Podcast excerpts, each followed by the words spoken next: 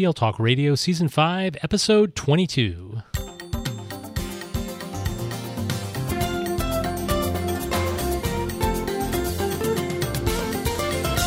Welcome to Season 5, Episode 22 of TL Talk Radio, a regular podcast with Lynn Fuini-Hetten and Randy Ziegenfuss, where our goal is to engage you in learning, motivate you to share your work, and inspire you to lead for the change we need in schools for the digital age. I'm Randy Ziegenfuss. And I'm Lynn Fuini So, Randy, today we're speaking with Julie Adams, Dr. PJ Caposey, and Dr. Rosa Isiah, co authors of Fully Charged 140 Battery Charging Maslow and Bloom Strategies for Students, Parents, and Staff.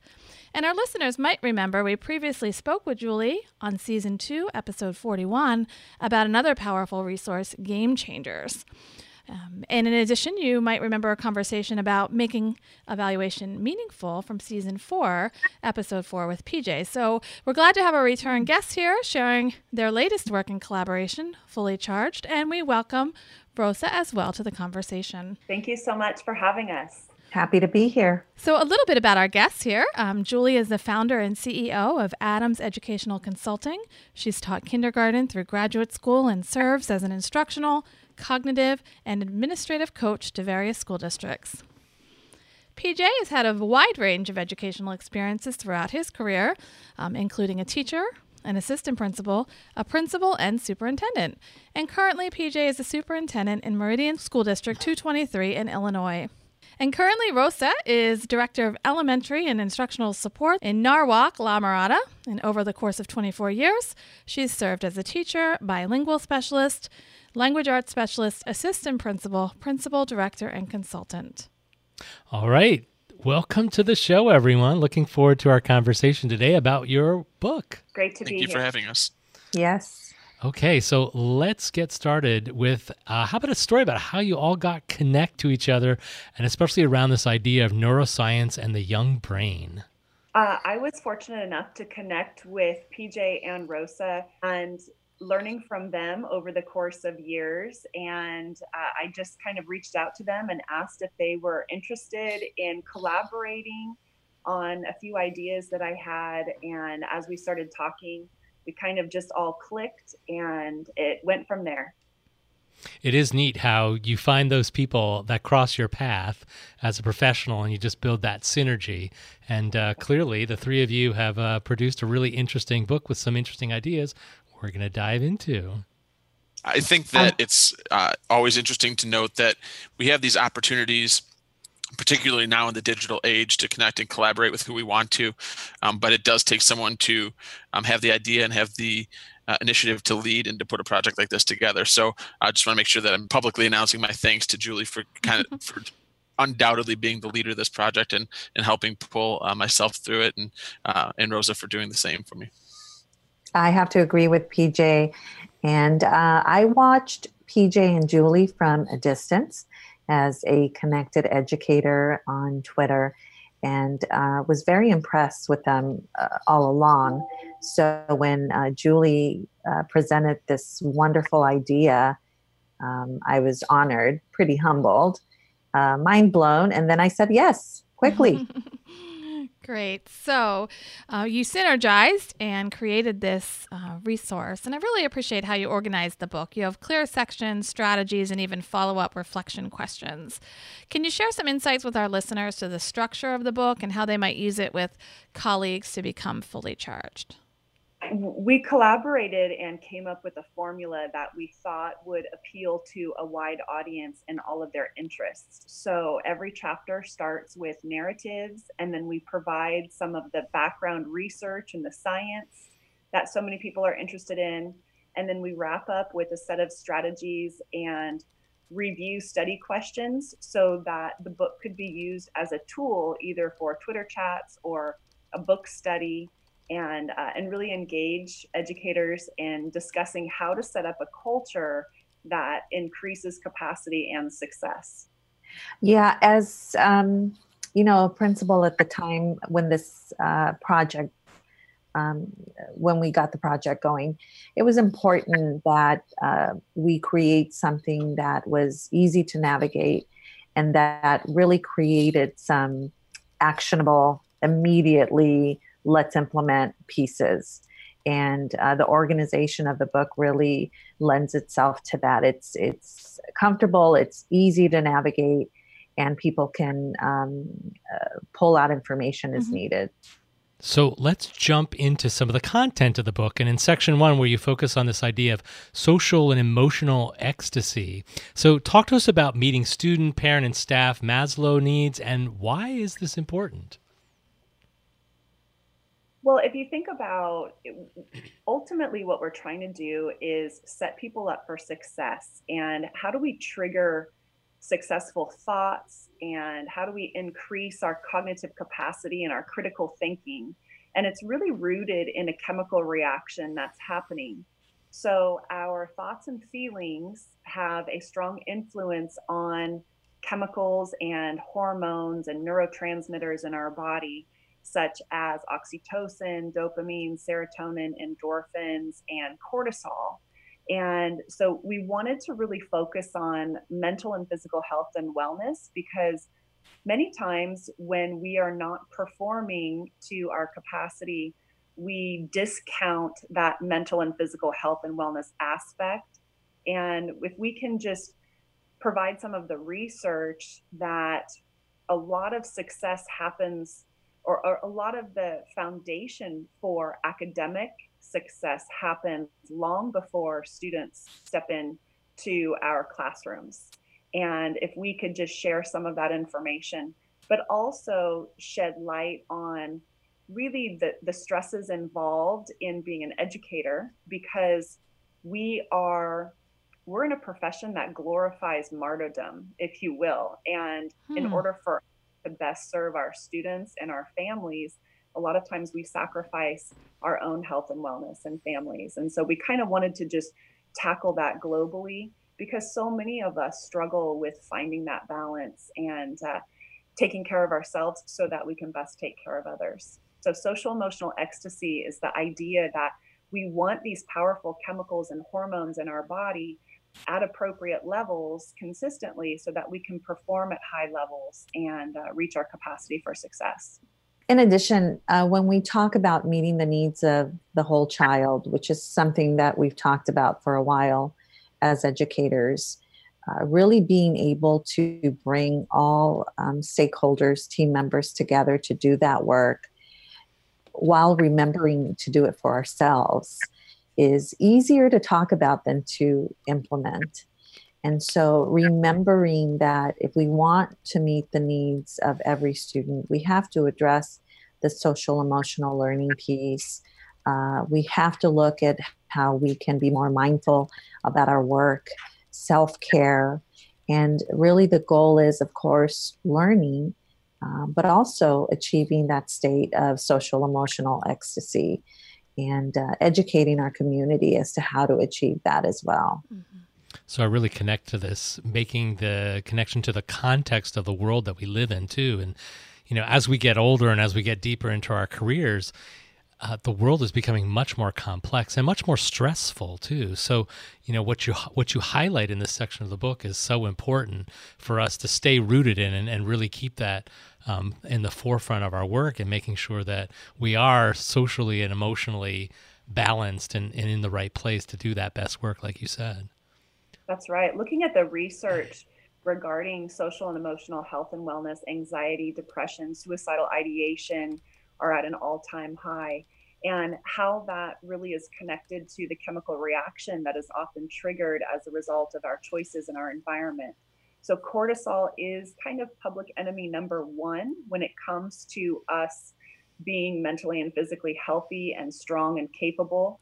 And so we just wanted to share that information and make sure people know that when stress levels are high, um, just like Dr. Stephen Krashen identified years ago, when stress levels are high, learning shuts down. He called it the affective filter. Um, but what we really know now is the affective filter is the amygdala in the brain. That is the fight, flight, freeze response, stress response system. And it tends to be very sensitive in the young brain.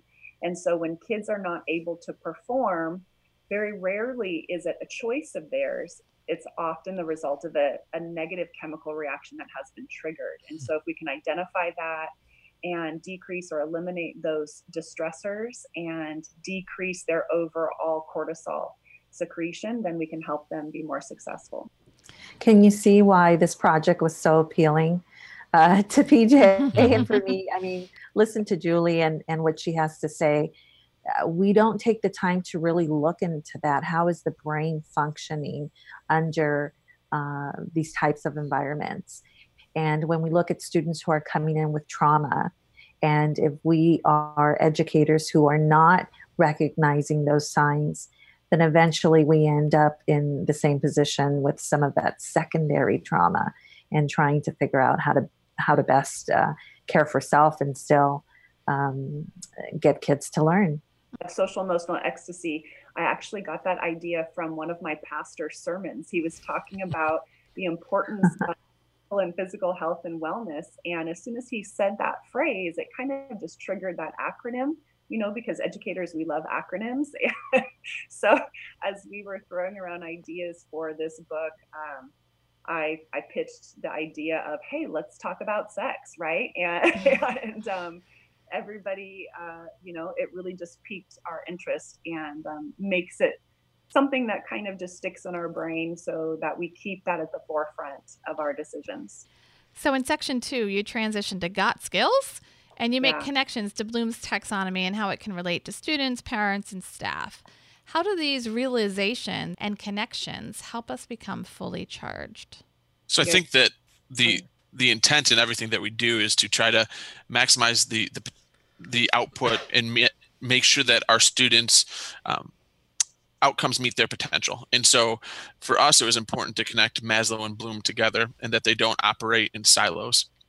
And so often I think that's what we're doing right now is that I'm happy and thankful that there's more attention on ACEs and trauma informed education. But a lot of times I still believe it's happening and off to the side. It's another thing, it's not connecting. And the thing that I really appreciate about the book and the focus on skills, um, connecting with Maslow, is that these two things are are inseparable. If we're not taking care of, and I know it sounds cliche, but if we're not taking care of the whole child, and we're not meeting their Maslow needs first, the harder we try to bloom, the more frustrating school becomes for them. Because um, when people don't have the capacity um, left in their tank, right, they don't have the fuel left in their tank, it's really hard for them to go really hard after an academic pursuit. And as adults, I think we feel this too, right? I mean, if we have a fight with our significant other in the morning, are we as productive at work that day? Well, no, of course not. If someone that's near and dear to us is going through a health struggle, are we completely um, fully cognitively engaged in the challenges of our work. We try our best and we try to overcome, but sometimes there's just not that fourth and fifth gear to get to.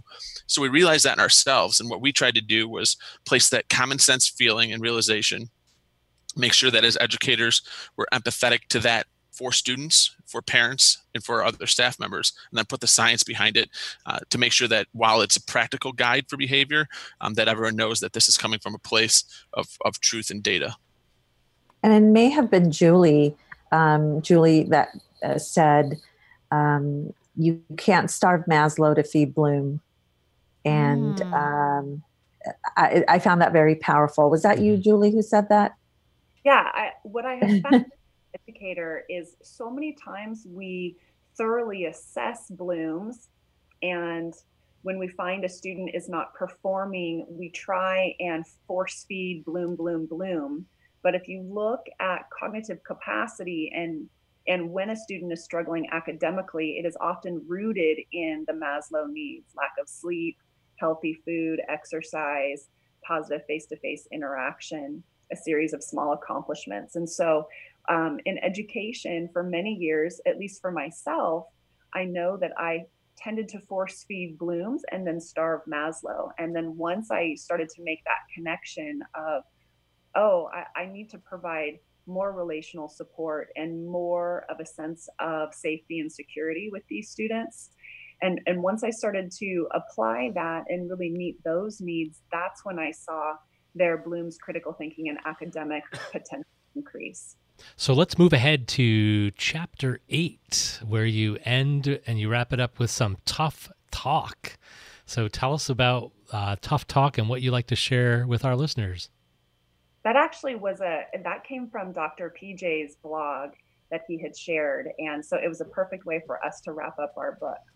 I don't know if the blog that I wrote was out of frustration or out of passion or, or, what it was, but I was sitting in my office on a Saturday catching up on some things and um, was having a coaching conversation with somebody uh, over Instant Messenger about, well, you know, hopefully next year's better. Next year's, um, we're going to have some momentum and next year this and next year that.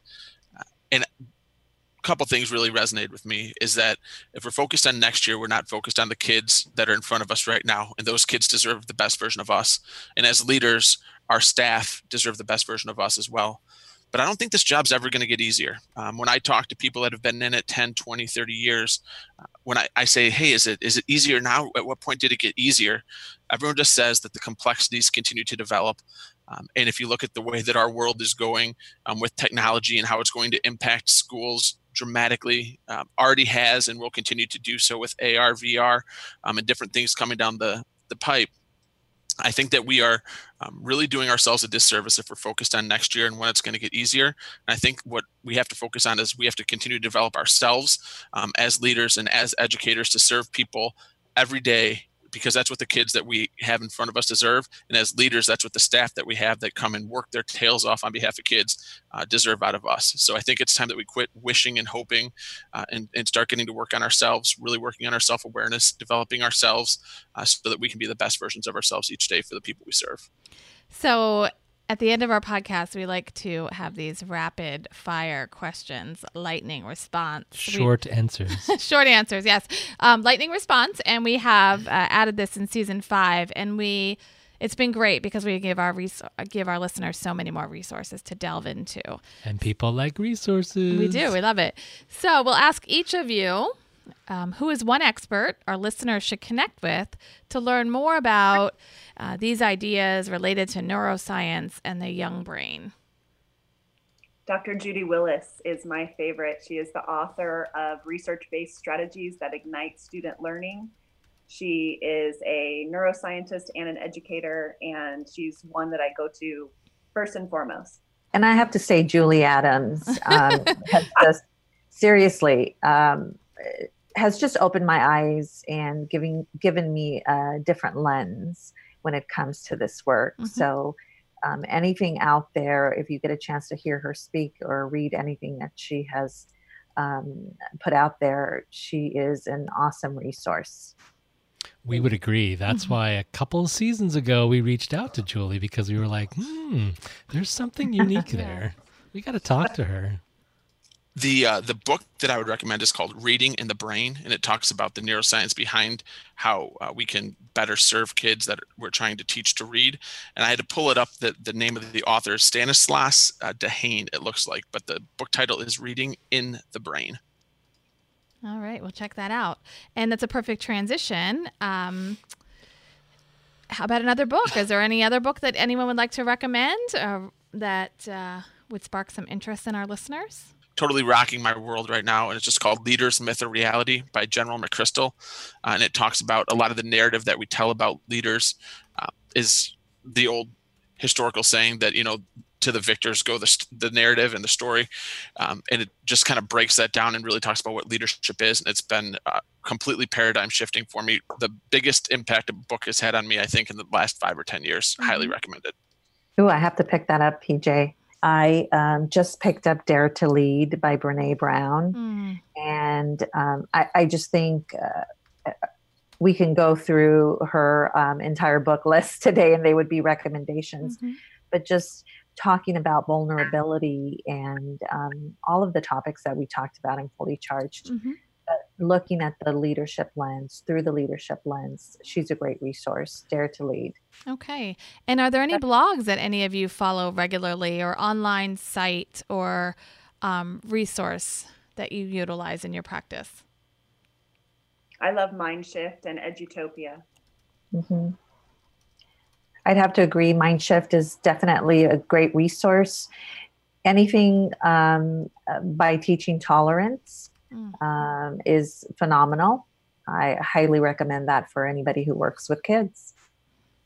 And I would say my day of um, bookmarking certain resources is probably past, and now I just kind of curate through Twitter to find what um, is interesting me and following different hashtags. So I'm kind of spread thin to mm-hmm. um, to all areas, to be honest. Any favorite hashtags?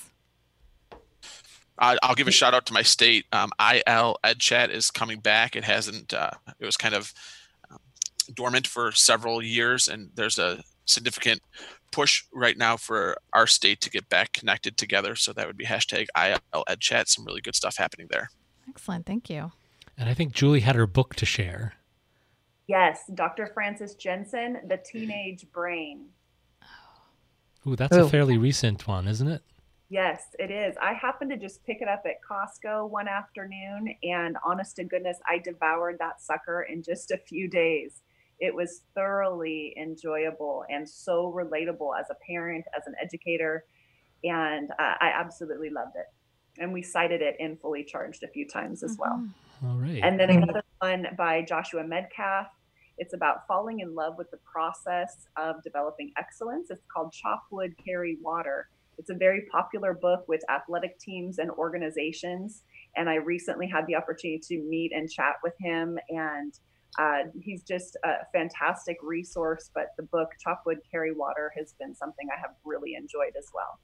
All right. Thank you so much for joining us, Julie, PJ, and Rosa. Um, for our listeners, there are lots of links in the show notes from the book to their Twitter handles, previous episodes, and all those resources they just shared. And that's the bonus of having so many guests on one show is we get lots of extra resources as well as talking about their work. So thank you all very much. Thank you. Thank you, Randy and Lynn. Appreciate the opportunity. Each episode, we leave you with a question to think about with the hope of provoking reflection and conversation. This episode's question, how will you be a fully charged teacher, leader, and or learner? If you've enjoyed this episode, would like to comment or check out the resources shared today, visit the show notes at tltalkradio.org and look for season 5, episode 22. And that's all for now. We'll be back soon with another conversation featuring other innovative thought leaders. Thanks again, Julie, PJ, and Rosa. Thanks, everybody. Bye bye. Thank you. Bye bye.